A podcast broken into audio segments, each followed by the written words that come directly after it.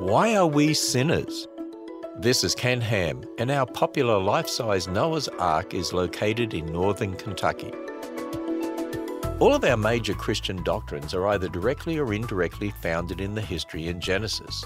Think about a big one man's sin condition. Why are we all sinners, facing the penalty of death?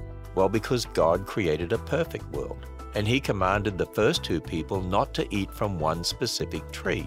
Instead of obeying their Creator, Adam and Eve chose rebellion. Their choice brought sin into the world, and with sin came death. This history explains why no one is basically good. We're all rebellious sinners because we sinned in Adam and have inherited his sin nature. But there's a rescue for sinners. More tomorrow. All Christian doctrine is grounded in the book of Genesis. Discover more about the truth of Genesis at AnswersRadio.com and listen to this program again at AnswersRadio.com.